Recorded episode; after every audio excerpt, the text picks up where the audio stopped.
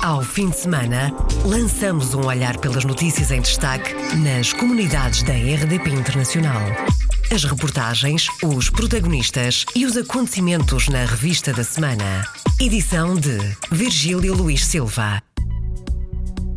Para ouvir neste programa a notícia que há um novo regime jurídico para o ensino de português no estrangeiro e as reações dos dois sindicatos do setor para ouvir também o correspondente da Rádio Pública em Washington, que esteve numa recepção na Embaixada de Portugal para promover a transportadora aérea portuguesa. E para ouvir ainda o secretário de Estado das Comunidades, que esteve na Venezuela esta semana. Bem-vindo à Revista da Semana. Revista da Semana. Iniciamos esta revista da semana com o ensino de português no estrangeiro que tem um novo regime jurídico. O diploma foi aprovado na quinta-feira da semana passada na reunião do Conselho de Ministros, equipara as funções prestadas por professores integrados na rede de ensino de português no estrangeiro à atividade exercida pelos outros docentes para efeitos de candidaturas em concursos externos de admissão promovidos pelo Ministério da Educação. Uma medida que fica aquém das expectativas considera a secretária-geral do Sindicato dos Professores nas Comunidades Lusíadas professores do EPE, do Ensino Português no Estrangeiro, ficarão em segunda prioridade nos processos concursais para colocação em escolas em Portugal. Esse não é o nosso objetivo. O nosso objetivo era a equiparação total aos professores em Portugal, como tivemos durante 32 anos, quando estivemos com a tutela do Ministério da Educação. Portanto, não é satisfatório, vamos ter que observar o processo porque não houve negociação com o nosso sindicato, não houve negociação para modificações no regime jurídico. Portanto, uma revisão do regime jurídico é uma coisa muito séria, não se pode fazer só para um ponto que convém à tutela, neste caso, nós teríamos de ter a, a possibilidade de fazer várias uh, sugestões nossas para pontos, outros pontos que nós queremos que o nosso sindicato quer que sejam revistos no regime jurídico. Agora, isto é uma solução que nos parece feita à pressa, enquanto este governo ainda está em funções para deixar os professores do EPE numa situação de alguma inferioridade com, e não estamos eh, 100% de acordo. Iremos eh, examinar o processo, como decorreu e se houver queixas a fazer, o processo poderá até não ser totalmente legal, eh, depois eh, faremos aquilo que acharmos mais correto. Opinião diferente tem o secretário-geral do Sindicato dos Professores no Estrangeiro, Carlos Pato, e explica porquê sindicato, Semprof, validamos no sentido de ser esclarecido o texto legal que não permitia que os professores a trabalhar no ensino português estrangeiro vissem reconhecida a pretensão de poderem ser opositores aos concursos em Portugal na segunda prioridade. Isso provocou danos nos professores que obtiveram colocação no último concurso extraordinário e que viram o ato administrativo anulado pela DGAI, invocando razões um pouco absurdas, porque eh, dava precisamente a entender que o tempo de serviço prestado por esses docentes no EPE não era considerado como tempo de serviço prestado em função pública. Felizmente, e já tivemos a oportunidade de saudar o esforço e o empenhamento do Sr. Secretário de Estado das comunidades portuguesas, que eh, desde a primeira hora foi eh, uma voz que se fez ouvir no sentido de esclarecer e de ultrapassar todos os problemas em sintonia com a Secretaria de Estado da Administração Escolar, eh, que efetivamente agora veio à luz ao ser aprovada essa emenda legislativa secretários-gerais do Sindicato dos Professores de Português no Estrangeiro, Carlos Pato e Teresa Soares, do Sindicato dos Professores nas Comunidades Lusíadas, as reações à RDP Internacional sobre o novo regime jurídico do ensino de português no estrangeiro. Os professores a exercerem no estrangeiro já podem candidatar-se à segunda fase dos concursos externos de admissão. A TAP inaugurou no domingo novos voos para Washington. A nova rota que liga Lisboa a Washington, num voo direto, vem consolidar a aposta da companhia no mercado norte-americano e reforçar o crescimento da transportadora aérea portuguesa. A TAP voa agora para três novos destinos nos Estados Unidos da América e aproveitou para lançar uma operação de charme junto dos órgãos de comunicação e agências de viagem. Num encontro promovido na Embaixada Portuguesa em Washington, ficou a promessa de avançar com duas novas rotas para a América do Norte já para o próximo ano.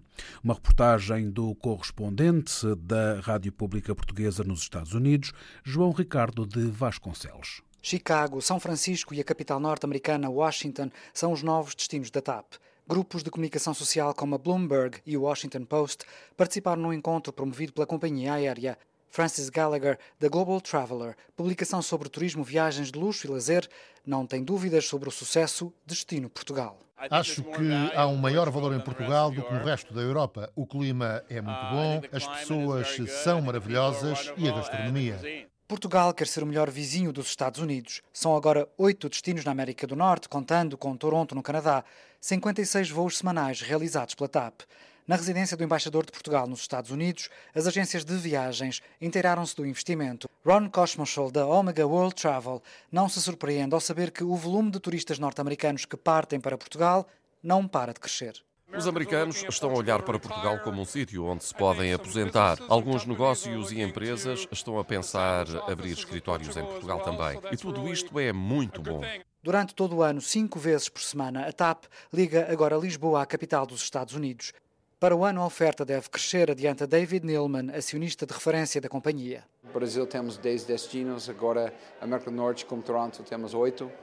Gostaria de chegar a 10, temos pelo menos mais dois para fazer. A partir de julho, os voos para Washington passam a ser realizados com o novo Airbus Neo 330. A TAP é mesmo a única companhia que passa a ligar durante todo o ano e não apenas no verão a capital portuguesa à capital norte-americana. Contas por alto, todos os oito destinos na América do Norte, contando com Toronto, significam já um milhão de passageiros ano que viajam até Portugal. João Ricardo de Vasconcelos, nos Estados Unidos. O secretário de Estado das Comunidades esteve na Venezuela. Um dos objetivos desta visita de José Luís Carneiro foi avaliar a forma como foram aplicados os apoios que o governo atribuiu. Essa é, digamos, a primeira preocupação, avaliar os termos em que os apoios financeiros e técnicos que têm vindo a ser disponibilizados à comunidade portuguesa estão, de facto, a ter efeitos nas condições de vida das pessoas. E só há uma forma de avaliar, é vir ao encontro daqueles que estão, daqueles que estão uh, nos diferentes pontos do país a prescrever uh, medicamentos, uh, a receberem os medicamentos que vêm de Portugal e a fazer chegar esses medicamentos a quem deles e também encontrar-me com o movimento associativo. José Luís Carneiro elogiou o trabalho que está a ser feito pelas associações portuguesas nas diversas áreas da comunidade portuguesa na Venezuela. O movimento associativo tem um papel fundamental, tem um papel primordial, acabam de também receber os apoios financeiros do Estado português e esses apoios financeiros, que neste momento estamos a falar de perto de 100 mil euros para uh, apoiar as associações que apoiam os mais idosos, que apoiam as crianças. Depois também há outros apoios ao nível da língua portuguesa, nomeadamente ao nível dos manuais escolares, ao nível da, do ensino da língua portuguesa. E todos uh, estes contactos, estou a falar de mais de 15 reuniões que vou ter entre visitas a instituições, reuniões de trabalho com vários dirigentes com os conselheiros, com deputados da Assembleia Nacional, enfim, são encontros que têm em vista avaliar uh, os termos em que o apoio está a ser concedido aos portugueses que aqui se encontram, mas ao mesmo tempo também permitir ajustamentos e aperfeiçoamentos que sejam necessários realizar. As declarações do secretário de Estado das Comunidades, à IRDP Internacional, José Luís Carneiros, no primeiro dia da sua visita à Venezuela. A grande maioria dos portugueses e luso-venezuelanos não pretende deixar o país liderado por Nicolás Maduro.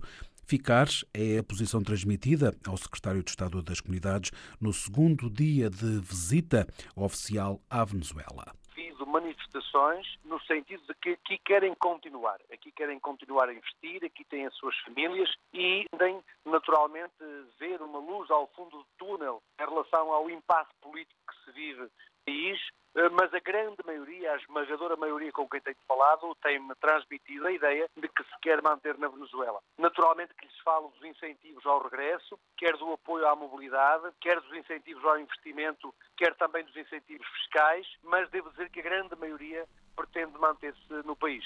O secretário de Estado das Comunidades terminou o dia de terça-feira com uma reunião com a comunidade portuguesa no Centro Português de Caracas, ocasião em que foi homenageado, uma homenagem, diz José Luís Carneiro, feita ao governo português.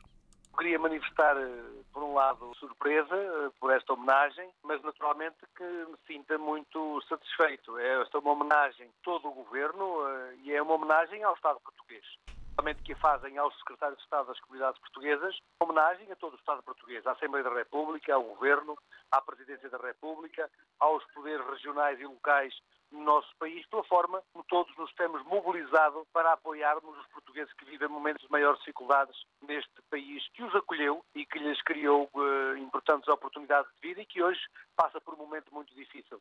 Naturalmente que me sinto muito honrado com esta homenagem feita ao mais alto nível por parte do maior centro português na Venezuela, na presença de muitas centenas de portugueses que ali se encontram.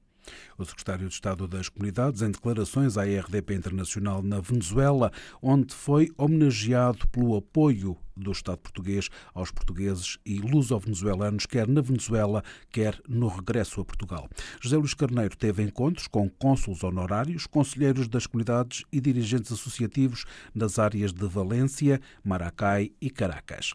O aconselhamento financeiro e o acompanhamento na procura de emprego para quem tem mais de 50 anos são os dois novos serviços disponibilizados pela Associação de Apoio à Comunidade Portuguesa na Suíça.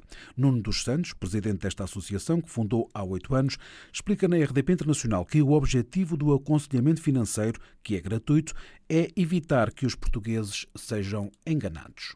Neste momento, a associação está a, levar a cabo um trabalho de acompanhamento e aconselhamento em termos financeiros, tudo o que tem a ver com empréstimos, com os seguros de saúde, questões bancárias, sempre com o sentido de explicar à comunidade portuguesa aquilo que se está a passar para que a comunidade portuguesa não seja enganada por instituições que estão a fazer este trabalho com outros intuitos. É um apoio gratuito. Exatamente, é um apoio, um serviço gratuito, aliás faz parte de uma série de outros serviços que nós prestamos gratuitamente, de forma a que a comunidade portuguesa possa ser aconselhada sem ter a preocupação de que terá que pagar para ter um serviço correto de como fazer. Nuno dos Santos, presidente da Associação de Apoio à Comunidade Portuguesa na Suíça, conselheiro comunal em Vevey, em declarações à jornalista Paula Machado da RDP Internacional.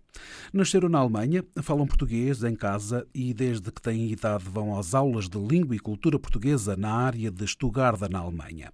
Os quatro alunos lusodescendentes são unânimes, falar português é importante. Ana Sofia Jacinto dá exemplos concretos e fala mesmo do arrependimento dos primos que não aprenderam a falar a língua dos avós. Falámos todos os dias, mas se agora não tivéssemos as aulas de português, chegávamos a Portugal e nem com os nossos avós podíamos falar, nem com os primos. E acho isso triste porque eu tenho primos na Alemanha que não sabem falar português e eles estão muito arrependidos porque agora, sempre que vêm a Portugal, não conseguem falar com os familiares e acho isso um bocado triste porque perde a cultura de onde se vem. Já com 18 anos feitos e a ponderar vir estudar no ensino superior em Portugal no próximo ano letivo, Joana Dias Maximiano sublinha a mais-valia de falar e escrever em português. É na língua portuguesa que sublinha as diferenças entre a Alemanha e Portugal. Eu noto, por exemplo, nos ordenados, um professor, para dar um exemplo concreto, na Alemanha tem muitas regalias porque é funcionário público, é uma das profissões que ganha mais. Aqui um, um professor aqui em Portugal não ganha assim muito. Os ordenados, eu no, no outro dia até li um artigo que o, o ordenado médio em Portugal são 600 euros. E 600 euros para pagar luz, a, a renda da casa, o carro, os seguros, comida, tudo, e depois se ainda tem filhos, não sobra dinheiro. E acho que isso não é. não dá para viver. Por isso acho que se Portugal quer mesmo que os habitantes de Portugal fiquem aqui e que se calhar os que já saíram voltem um dia mais tarde, acho que tem de mudar isso para poderem mesmo dar oportunidade aos portugueses de poderem viver aqui e não se sentirem obrigados a mudar de país para uma vida melhor. Testemunhos na primeira pessoa de alunos da professora Sónia Rodrigues, que leciona os cursos de Língua e Cultura Portuguesas na área de Estugarda. A certificação dos cursos de Língua e Cultura Portuguesas veio aumentar a procura pelos cursos, considera a professora Sónia Rodrigues, que sublinha inclusive uma mudança de atitude nos alunos nas aulas. Alunos que às vezes levavam as aulas de Língua e Cultura Portuguesas de ânimo leve e que lhes deram uma maior importância. Até mesmo os próprios pais. A partir do momento em que houve uma certificação, houve uma maior procura. Sim, e acho que, que é uma, uma mais-valia para eles, é a minha opinião pessoal. Enquanto professora, noto que eles se esforçam e lutam para conseguirem boas notas nesses exames. Sónia Rodrigues, professora de Língua e Cultura Portuguesa na área de Stuttgart, e quatro dos seus alunos, já nascidos na Alemanha, que a acompanharam numa visita a Lisboa. Marisa Silva, Ana Sofia Jacinto, Joana Dias Maximiano e André Nascimento Rodrigues foram os convidados do programa Câmara dos Representantes, que pode ouvir aqui na RDP Internacional em podcast em rdpinternacional.rtp.pt. A Palcos, Conselho de Liderança Luso-Americano está a lançar um inquérito nacional à comunidade luso-americana nos Estados Unidos. O objetivo deste inquérito, que já vai na segunda edição, é saber o que sentem e o que é mais importante, quer em termos sociais como económicos e políticos, para esta comunidade, como explica Catarina Soares, vice-presidente da Palcos o Palcas Index, que acabamos de lançar, a segunda edição, a primeira foi lançada em 2017, é um inquérito a nível nacional, o único inquérito a nível nacional das comunidades luso-americanas espalhadas pelos Estados Unidos, com o intuito de basicamente termos mais informação acerca dos assuntos que os preocupam e dos assuntos uh, em que, que, se mantêm interessados. E em 2017 obtivemos uh, cerca de 1.200 respostas, totalmente online, Desta vez estamos a lançar não só online, mas também em versão papel, com a ajuda da rede consular, Uh, e de várias associações cívicas uh, espalhadas pelos Estados Unidos. Uh, temos uma meta de conseguir no mínimo duas mil respostas, mas é, é claro, mais que isso também seria muito bem-vindo. Que perguntas é que fazem neste inquérito? Assuntos variados, custo de educação, seguro de saúde, são eh, donos de propriedade ou cá ou em Portugal, se viagem com frequência para Portugal, se falam a língua portuguesa, se frequentaram alguma escola comunitária portuguesa, se consideram-se membros de uma comunidade organizada, assim como clube, com escola comunitária, com paróquia, etc., de âmbito português, e através destas respostas, que depois serão analisadas por uma equipa universitária, eh, tiramos conclusões acerca daquilo que preocupa mais a comunidade luso-americana. Saber se os lusodescendentes conhecem as oportunidades que existem para estudar em Portugal é uma das questões colocadas. Catarina Soares explica porquê. Eh, esta pergunta desta vez foi acrescentada porque entre a primeira edição e esta segunda edição apareceram várias oportunidades para quem tem interesse em estudar em Portugal, as facilidades que são proporcionadas àqueles que querem eh, continuar ou, formar-se ou tirar a licenciatura em Portugal. Eu espero pessoalmente ver que o pessoal esteja bem informado, senão é outra razão para metermos na nossa agenda nacional um ponto importante de informar o público luso-americano acerca das oportunidades que estão disponíveis. Catarina Soares, vice-presidenta da PAUCS, Conselho de Liderança Luso-Americano, em declarações à RDP Internacional sobre o inquérito à comunidade luso-americana. A intenção é tornar o índice PAUCS numa pesquisa bianual que resulte num relatório público acompanhado de infografias e seminários online. Dois projetos de resolução para incentivar o governo a divulgar mais e a tornar mais simples o processo de acesso de filhos de imigrantes portugueses às universidades nacionais estiveram na quarta-feira em debate na Comissão de Educação na Assembleia da República. José Cesário, deputado do PSD pelo Círculo da Imigração Fora da Europa, autor do projeto de resolução dos sociais-democratas, explicou à RDP Internacional o que o seu partido pretende que o governo faça. Nós estamos confrontados com uma situação real, que já não é de hoje, é bom dizê-lo, que evidencia que estes jovens, portanto, filhos de imigrantes, portanto, membros das nossas comunidades no estrangeiro, não aproveitam, normalmente por desconhecimento, uma oportunidade importante para estudar em Portugal, que tem a ver com o facto de haver um contingente específico cerca de 3.500 lugares de acesso às escolas públicas em Portugal, portanto, o ensino superior público em Portugal, universidades e politécnicos, e que naturalmente fica vazio desocupado este número na quase totalidade. Dos cerca de 3.500 lugares, normalmente são ocupados entre 250 a 300, não mais do que isso.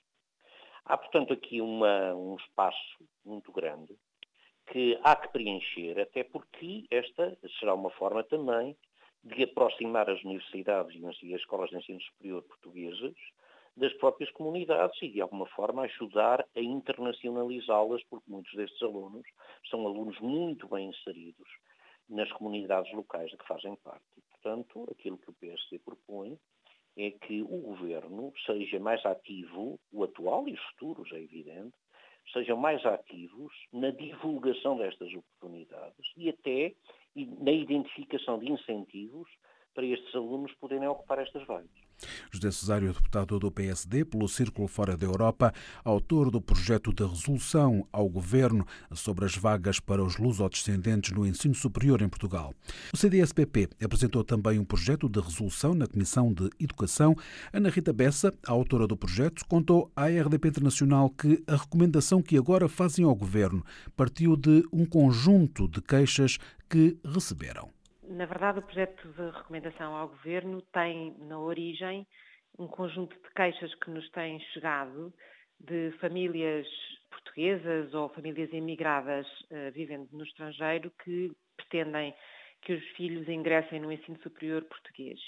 Nesse momento dessa decisão encontram variadíssimas dificuldades na obtenção da certificação dos ciclos de ensino não superiores nos respectivos países vulgo as equivalências, não conseguem eh, perceber cá em Portugal o que é que é preciso de, de certificados de equivalências, o que é que precisam de, no conjunto de procedimentos administrativos para garantir que os seus filhos podem ingressar através do contingente especial que de facto existe, mas que é pouco utilizado, é um contingente que tem cerca de 3 mil e poucas vagas e que acaba por ser ocupado por menos de 200 alunos e que, portanto, a queixa que nos chega recorrentemente é que é muito difícil todo o processo administrativo que permita que estes jovens ou até jovens adultos possam ingressar no ensino superior português.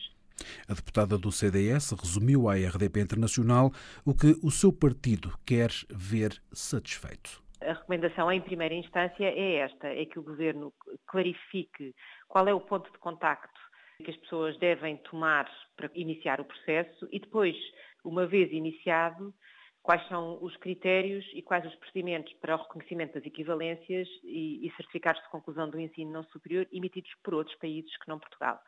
No fundo, eh, um processo transparente para que se agilize todos aqueles que, tendo alguma uh, ligação a Portugal, pretendam vir estudar para cá.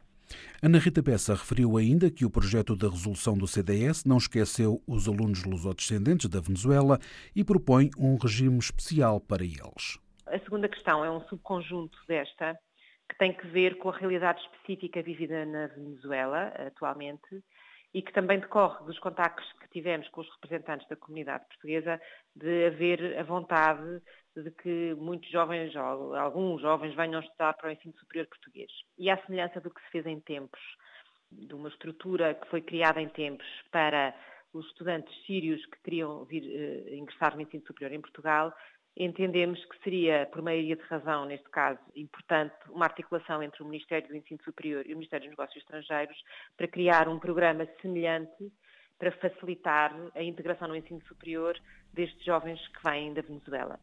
Ana Rita Bessa, deputada do CDS-PP e autora do projeto de resolução do seu partido para esclarecimento de questões sobre o ingresso no ensino superior em Portugal por lusodescendentes residentes no estrangeiro. O ensino superior em Portugal tem um contingente reservado a filhos de imigrantes de 7% do total das vagas nacionais, o que corresponde a cerca de 3.500 vagas, mas pesa embora ter crescido cerca de 40% entre 2017 e 2018, no ano passado só houve 247 vagas ocupadas. Em março, o governo português iniciou uma campanha junto das comunidades portuguesas de incentivo ao preenchimento destas vagas para filhos de imigrantes.